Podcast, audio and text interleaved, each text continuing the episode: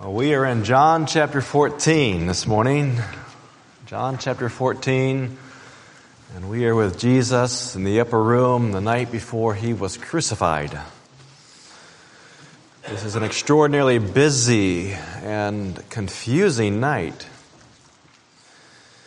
The four Gospels give us a disproportionately large amount of information concerning Jesus' final week in Jerusalem. And John especially gives us a disproportionately large amount of information concerning Jesus' final night in Jerusalem. John devotes some five chapters to the final night, chapters 13 through 17. Jesus teaches the disciples a lesson in servanthood, stooping over to wash their feet. But what does this mean? When we harmonize the four gospels, we discover disciples still arguing over who's going to be greatest in the kingdom. Jesus celebrates a final Passover and then spontaneously just reorients the whole meal around himself, instituting the Lord's Supper. What is he talking about? This is my body. Eat in remembrance of me. This is my blood. Don't worry about celebrating the Exodus any longer, where God revealed his covenant name, Yahweh, and rescued his people from slavery.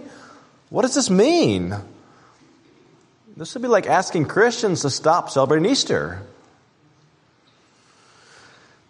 Jesus predicts Judas's betrayal and releases him from the table to swing the most diabolical crime in all of human history into action. And the disciples are clueless. They assume Judas has gone out to buy food or to give money to the poor. Jesus gives a new commandment.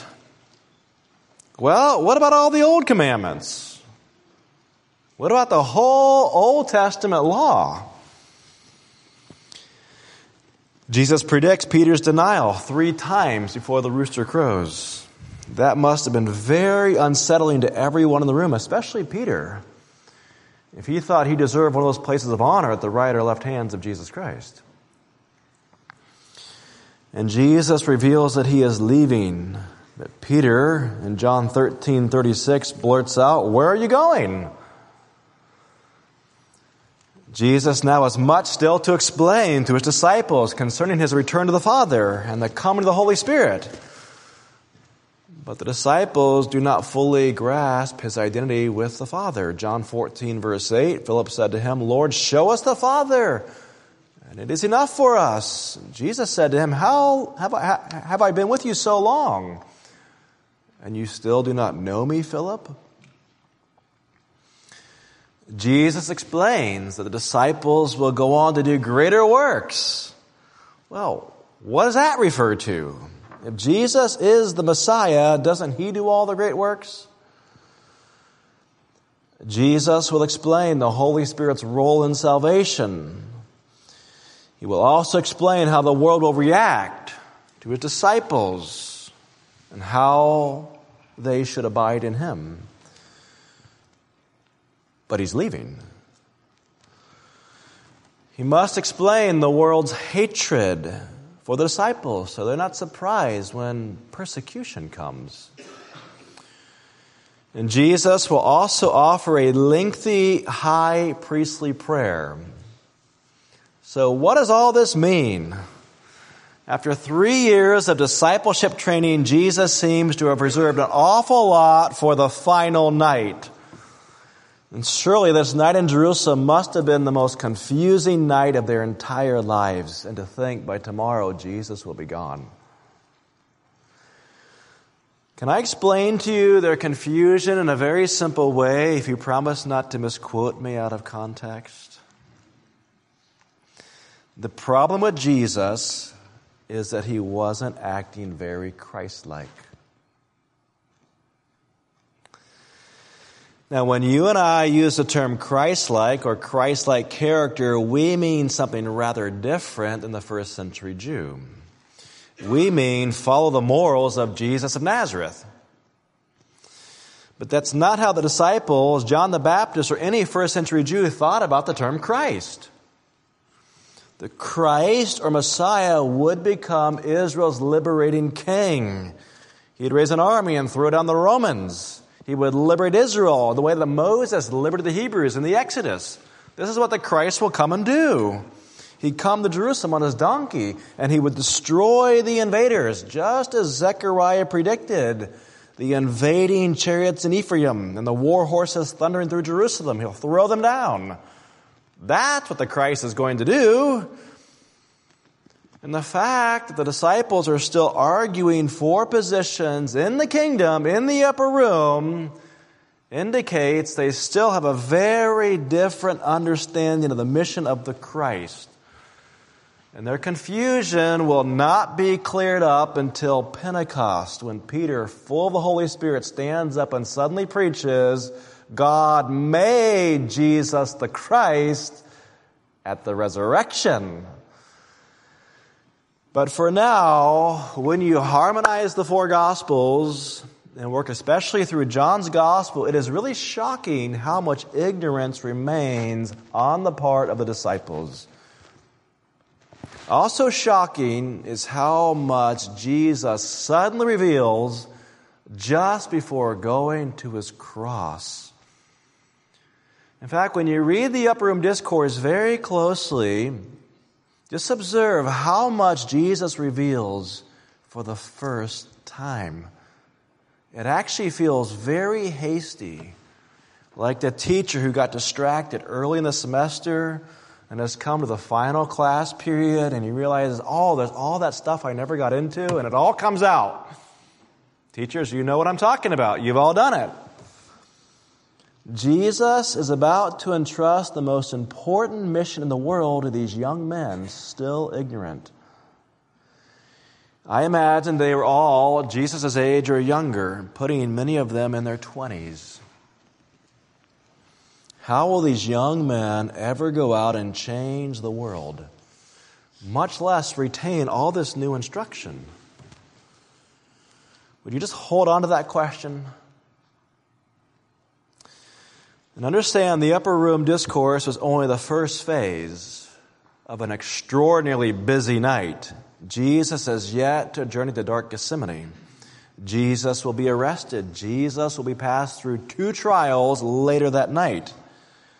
How could the disciples possibly retain everything Jesus taught them on that fateful night in light of the coming storm that will hang Jesus on a cross the next morning? This was indeed the most cataclysmic, earth shattering, gut wrenching, pivotal night of their whole lives. Their whole world is about to be turned upside down and inside out. Their lives will be permanently changed from this night forward. Would they put their hand to the plow and refuse to look back? After three years of following Jesus, they are confronted with nothing but crisis and confusion. So, that's the context in which you have to read verses 25 through 31. These verses are a survival guide for the disciples as they venture out into the great unknown. Verse 25. These things I have spoken to you while I am still with you. But the Helper, the Holy Spirit, whom the Father will send in my name, he will teach you all things and bring to your remembrance all that I have said to you. Peace I leave with you, my peace I give to you, not as the world gives, do I give to you. Let not your hearts be troubled, neither let them be afraid. You heard me say to you, I am going away and I will come to you. If you loved me, you would have rejoiced because I am going to the Father, for the Father is greater than I. And now I have told you before it takes place, so that when it does take place, you may believe.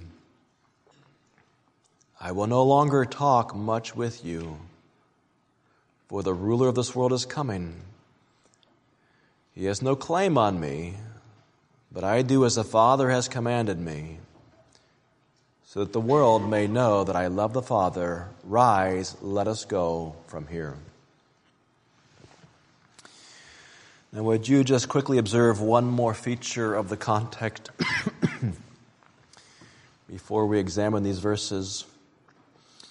In verse 31, when Jesus says, Rise, let us go from here, where is he going? Let's add the word deliberately. Where is he deliberately going? He's about to strike out in a particular direction. Where? Well, the answer will not come for another three chapters. In chapter 15, Jesus continues instructing his disciples as they now rise from the table preparing to leave the upper room. And those instructions continue right into chapter 16. Then in chapter 17, Jesus lifts his eyes to heaven and he begins praying for his disciples, a prayer that occupies the entire chapter. At the end of chapter 17, they are still in the upper room. But would you just glance ahead now to chapter 18 and verse 1? Here we finally learn where Jesus is going. Chapter 18, verse 1 When Jesus had spoken these words, he went out with the disciples across the brook Kidron, where there was a garden. The synoptics tell us that was the Garden of Gethsemane, which he and his disciples entered. Now, we cannot say precisely where the upper room was located, but if tradition, traditional guesses are good, Jesus walked well over a mile, perhaps a mile and a half, around the base of the Temple Mount, down into the Kidron Valley, across a stream, and into the Garden of Gethsemane. And why is he going so far? This feels very deliberate as if Jesus has some sort of rendezvous with destiny. We'll keep reading. Now, Judas, who betrayed him, also knew the place. For Jesus often met there with his disciples. So Judas, having procured a band of soldiers and some officers from the chief priests and the Pharisees, went there with lanterns and torches and weapons. Then Jesus, knowing all that would happen to him, came forward and said to them, Whom do you seek? And I can't help but wonder whether Jesus actually clued Judas in to his whereabouts. We certainly have no indication whatsoever that Jesus was running from Judas. He is the lamb going meekly and deliberately to the slaughter. But can you hear the disciples the following day wondering aloud, well, why did he journey to Gethsemane? Why didn't he run away? Why did he allow himself to be arrested and crucified? We have no record of the inner turmoil the disciples experienced during those dark moments between the cross and the resurrection. But you can't help but wonder if they began to second guess everything, including Jesus' actions in the upper room and his journey to Gethsemane. What was he doing? Then again, what did Jesus mean back there in the upper room when he revealed all that last minute information? That was a whole lot of new information for someone planning to die the following day. And what is this business about the helper? And what about the peace that he promised? There certainly was no peace on earth when Jesus went to his cross. What was he talking about? Well, let's go back now to John 14 and understand the disciples were likely quite clueless as to what it all meant. And you and I would have been equally clueless. However, soon enough, the words of verses 25 through 31 would become clear. Let's take these verses line by line. Verse 25. These things I have spoken to you while I am still with you. Now, these things point back to everything that he has said so far. And he has said a lot already. How can they possibly retain all that, especially when there's more to come? Notice also how Jesus emphasizes his presence while I am still with you. Well, these words are ominous. Is he saying that he is not going to be with them much longer? Jesus knew the disciples were dependent on him. They had no interest in him leaving. They can't go it alone, nor should they. And Jesus' ominous words in verse 25 prepare us for the coming of someone else. In verse 26, then, we are introduced to the second of five paraclete or Holy Spirit passages promising the coming of the Holy Spirit. Five times in the upper room, he explains the coming of the Holy Spirit.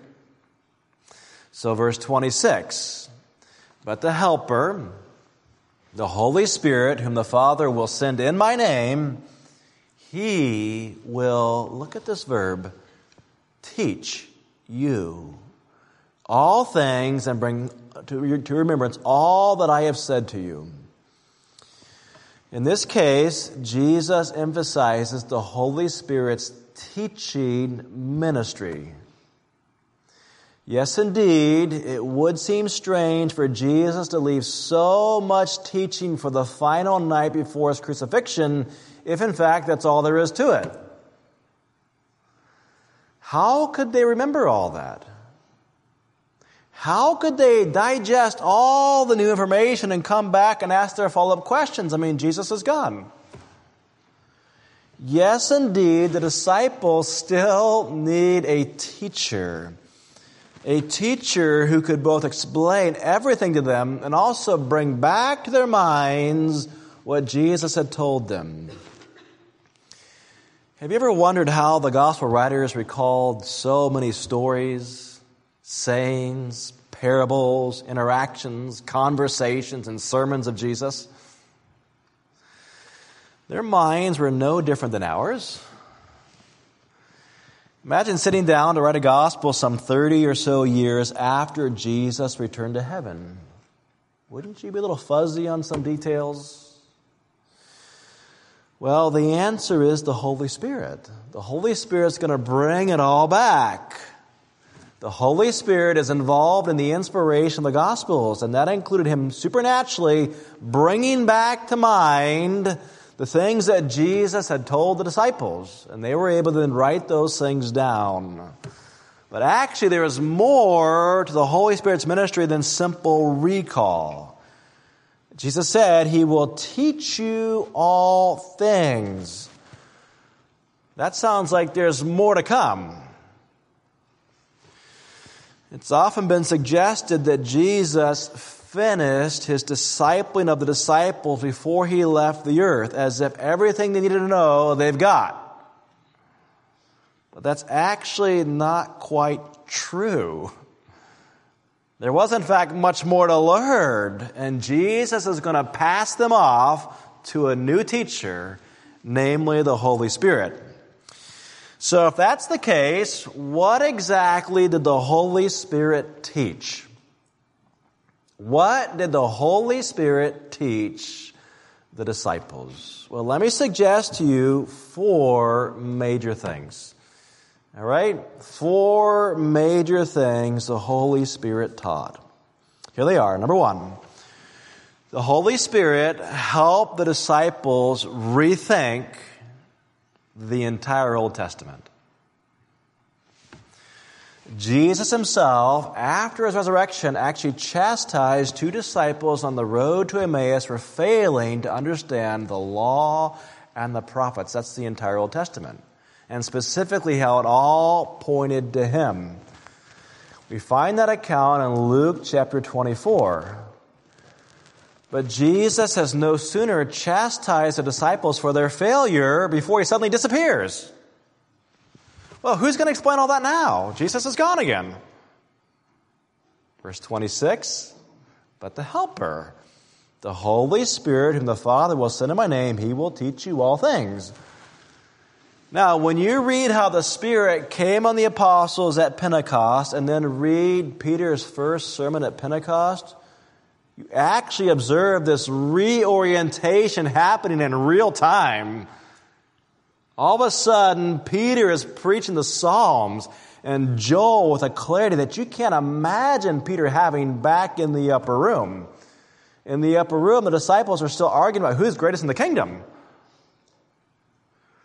And rethinking the Old Testament, the disciples are quite literally thinking through the transition between the Old Covenant and the New Covenant.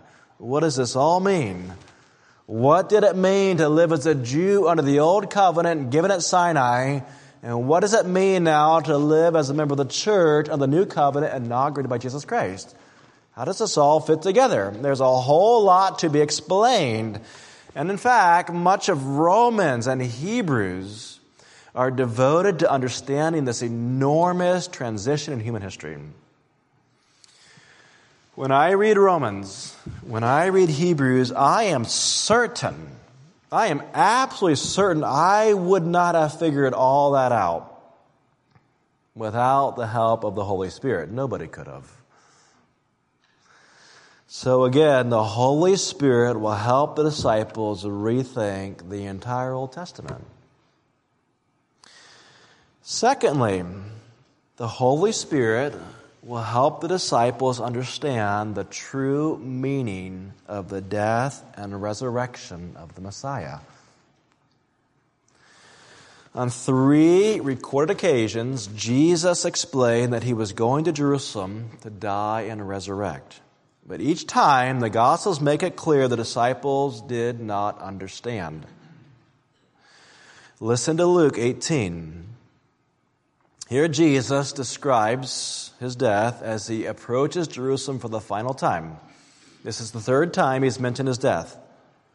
And taking the twelve, he said to them, See, we are going up to Jerusalem, and everything that is written about the Son of Man by the prophets will be accomplished. For he will be delivered over to the Gentiles and be mocked and shamefully treated and spit upon.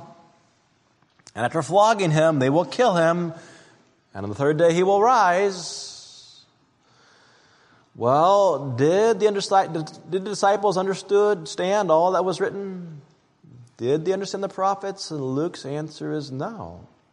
Listen to what he said. But they understood none of these things. Really? None of them? Luke also says this saying was hidden from them, and they did not grasp what he said. The disciples don't understand either the death or the resurrection of Jesus. I'd say that's a pretty important oversight for the apostles of the Lamb. Who is going to help the disciples now develop a whole new theology of Christ's death and resurrection? Who's going to do this? When you read Paul in Romans, don't you get the sense he has some supernatural help explaining all this? They need help. Verse 26, but the Helper, the Holy Spirit, whom the Father will send in my name, he will teach you all things. Third, the Holy Spirit will help the disciples know how to launch the church. Now, Christians often assume that Jesus taught the disciples everything they needed to know about the church. But in fact, Jesus rarely mentioned the church. The term church turns up only twice in the four Gospels, both times in Matthew. In Matthew 16, Jesus promised to build his church in the future. But that same passage also makes it clear the disciples, Peter in particular, don't even understand Jesus' death and resurrection, much less the future of the church. Then in Matthew 18, Jesus establishes a pattern for church discipline. But even there, there is more ambiguity than we like to admit. Ever read Matthew 18 closely? It's a little bit confusing. When Jesus instructs us to discipline someone out of the church, here's what he says Let him be to you as a Gentile.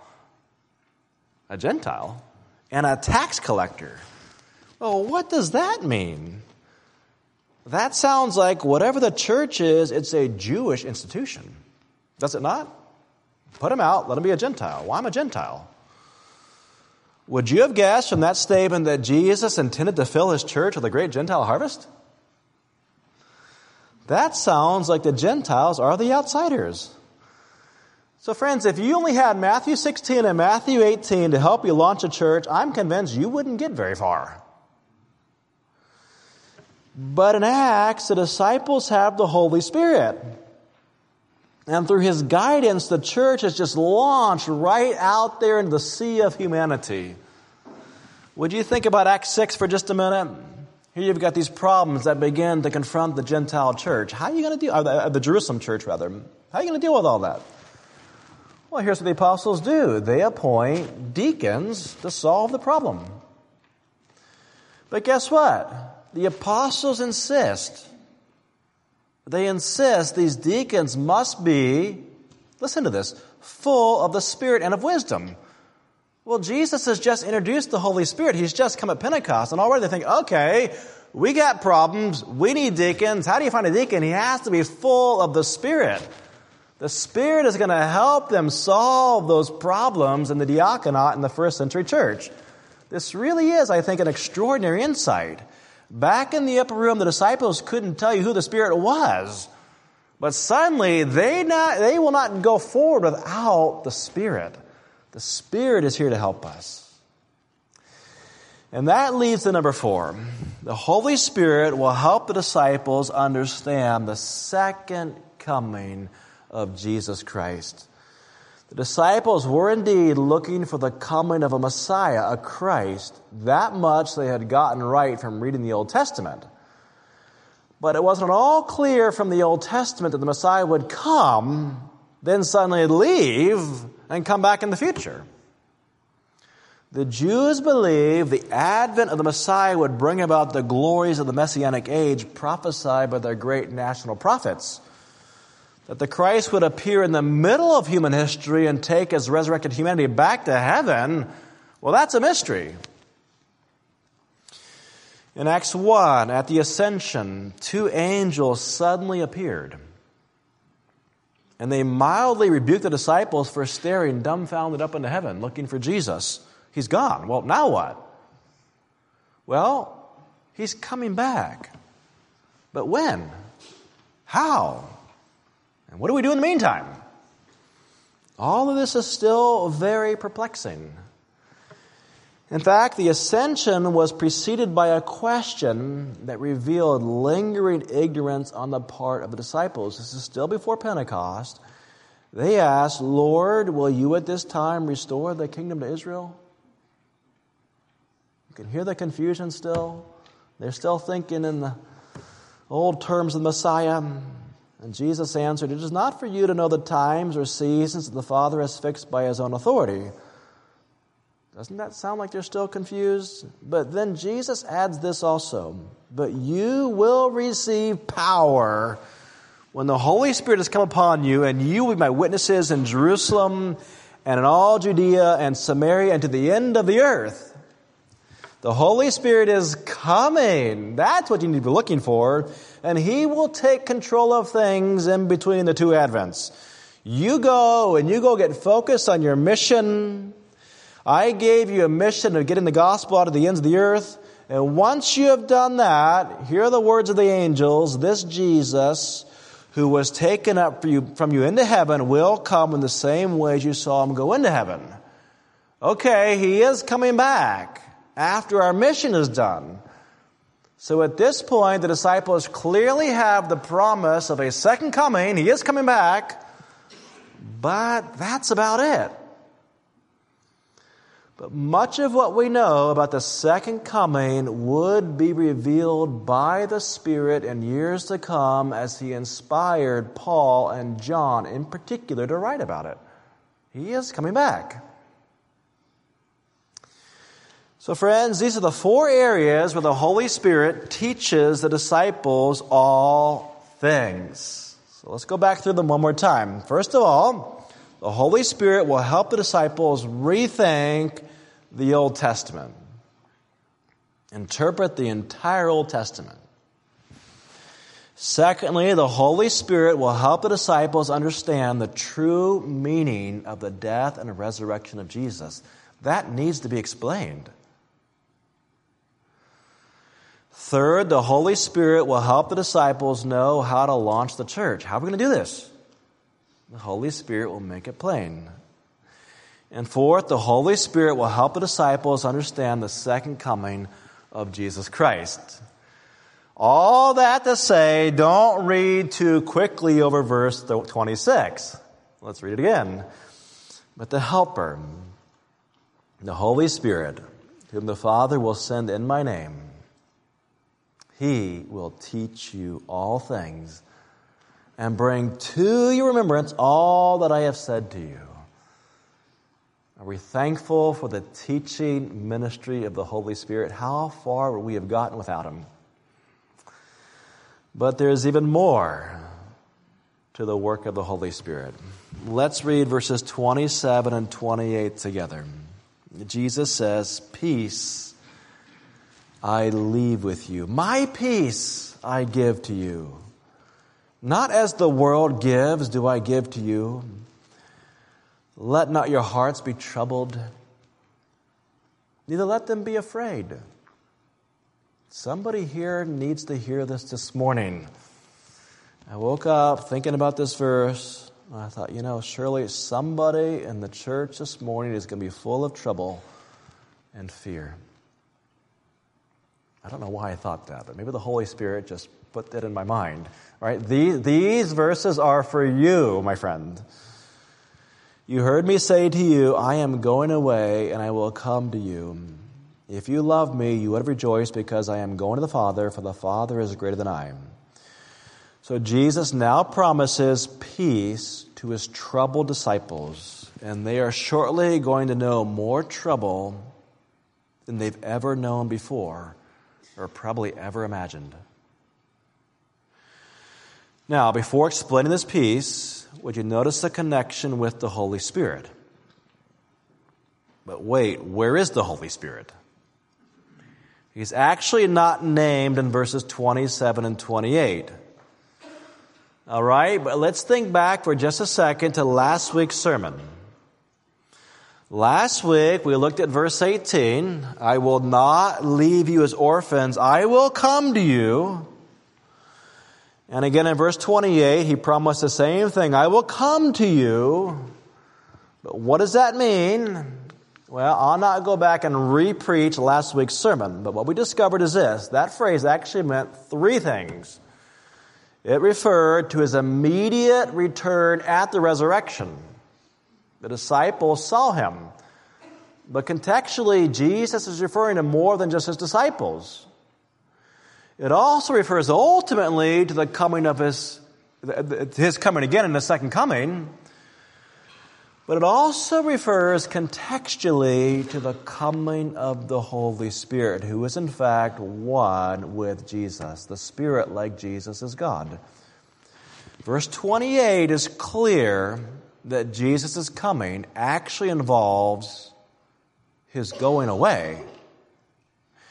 He is going back to the Father, and they should be very happy that he's going back to the Father, but if he's going back to the Father, how does he come back to them? Well, Jesus already answered that question. Look back at verse 16. And I will ask the Father, he's going to the Father, I'm going to ask the Father, and he will give you another helper to be with you forever. Even the Spirit of truth, whom the world cannot receive, because it neither sees him nor knows him. You know him, for he dwells with you and will be in you. Now, when you put that together with verses 27 and 28, it all becomes very clear. Jesus will ascend back to the Father. But don't despair. When Jesus returns to heaven, another helper, the Comforter, will come. Another of the same kind, another one like me, another member of the Godhead will come. So don't be afraid. He dwells with you and will be in you, and that's the basis upon which Jesus can say, Peace I leave with you. He's leaving, but he's leaving peace with us because the Spirit is coming. And what kind of peace? Not as the world gives, do I give to you let not your hearts be troubled, neither let them be afraid. And Jesus adds in verse 29 that he is deliberately explaining all of this ahead of time so it doesn't catch them off guard. And now I have told you before it takes place, so that when it does take place, you may believe. So, put it all together, and Jesus is giving us peace. How? Through the coming of the Holy Spirit. We have nothing to be afraid of. God is still with us, just as Jesus was with his disciples in the upper room. His presence is still here. So, let's zoom in for just a moment on the term peace. And let's leave here this morning understanding something more of the peace that we have through the Holy Spirit. But actually, we have to do so very hastily. The word peace is actually such an important theological concept that I actually want to return to it and devote a whole sermon to it because it's widely misunderstood. Suffice it to say here that in the immediate context, peace is the antithesis of what you find in the world. That's what he's saying here. Peace is the opposite of what you find in the world. My peace I give to you, not as the world gives. If you are looking for peace, well, then don't look to the world. You'll not find it. The world does not give peace. The world is actually incapable of offering peace. The world is powerless to give God's peace. The world says, well, more money will bring you peace. It'll just settle you down. Well, look at how miserable the rich of the world are. The world says you'll find peace through power. Well, look at how miserable the powerful are. The world says fame will bring you peace. But look at how miserable and insecure the famous are. Every new administration promises the peace of Jerusalem. And all we've known for 75 years is conflict. And it's not about to end. The First World War was the war to end all wars. And isn't that how war always operates? Just, just, just one more war, just one more bombing mission, just one more invasion, and we're finally going to achieve peace. But it's never worked. How did the Romans achieve the so called Pax Romana if not through endless wars, only to be destroyed in the end by war? What Jesus offers is true peace. Now, again, I can't develop this fully today. But at this stage, let's at least get headed in the right direction. Is Jesus talking about an immediate cessation of conflict between his disciples and the world at large? No. Jesus is about to go to his cross where he will be brutally slain by the same Romans who supposedly gave us the Pax Romana. Is Jesus saying Christians will never again face threatening circumstances? No. Jesus says, Let not your hearts be troubled, neither let them be afraid, precisely because we are full of fear and because we face troubling situations. Ironically, Jesus is speaking of peace on the eve of his death and the most troubling day the disciples will ever experience. If you were to ask the disciples at the end of their lives about the most difficult day of their lives, I suspect they would immediately point to Christ's crucifixion, would they not? To have lived through that dark night of the world would have haunted them to their grave. Nevertheless, just before that day dawned, Jesus offered true, abiding, fear killing peace, a kind of peace the world cannot know and never will know. If we had endured that kind of trauma, and if we knew that Jesus offered the Holy Spirit to uphold and strengthen us through the next trials to come,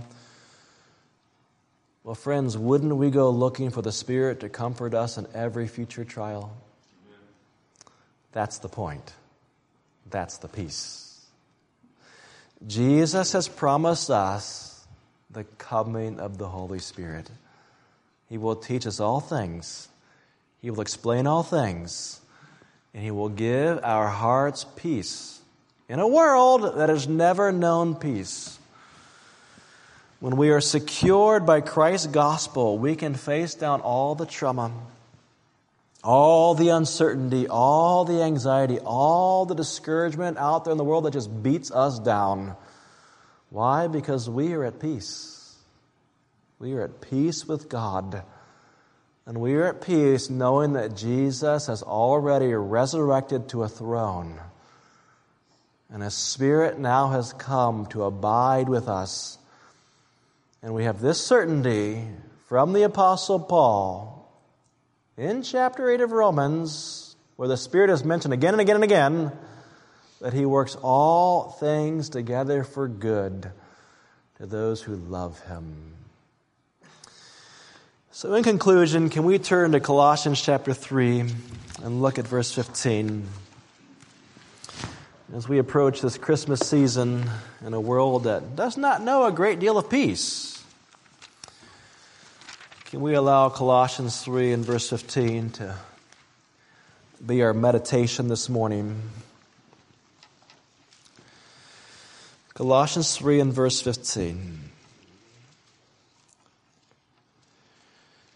Here's what the apostle says and let the peace of Christ rule in your hearts.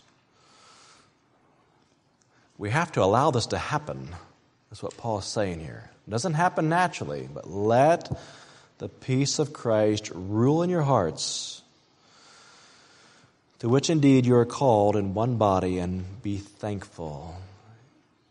You know, when the peace of God reigns in your heart, you tend to be very thankful people. Can we just take a few moments and meditate on this verse as we go to prayer? Let me ask each of you to do so individually. And again, I woke up this morning thinking, I, I, I just have this sense that someone in our church is very troubled today. Maybe many people, I don't know, but very troubled, very insecure lacking peace, and just let, let the Word of God strengthen you today by His Spirit. Would you just meditate on Colossians 3 and verse 15 and